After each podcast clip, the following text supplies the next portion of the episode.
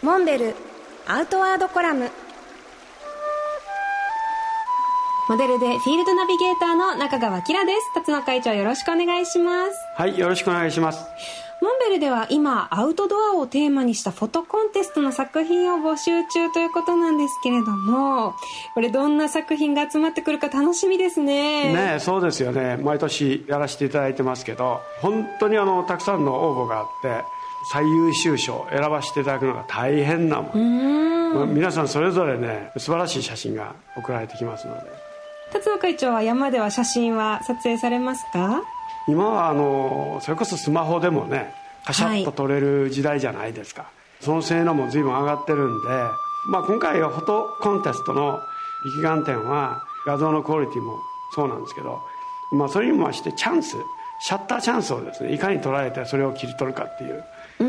ところがですね結構楽しみなんですけど、まあ、あのたまに僕なんか素人でも出会い頭にあの素晴らしい、まあ、日の出の光景に、えー、遭遇したりね、うんうんうん、突然動物と遭遇してバシャリと撮ったり、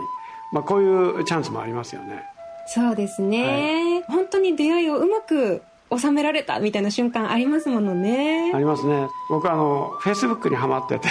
はい。うんたくさん投稿されて、えー、今風に言うとインスタ映えみたいな言い方になるんだけどうん、やっぱりこの一瞬でメッセージをいかにあの伝えることができるかっていう一枚の写真でね。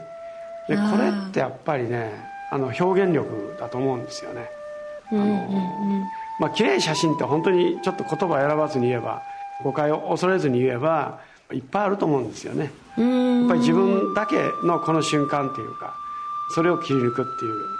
ぜひあの応募してくださいねそんな作品がたくさん集まってくるの楽しみですね。フォトコンテストの詳細はモンベルのホームページでご確認ください。2月の28日が締め切りになります。モンベルアウトワードコラム。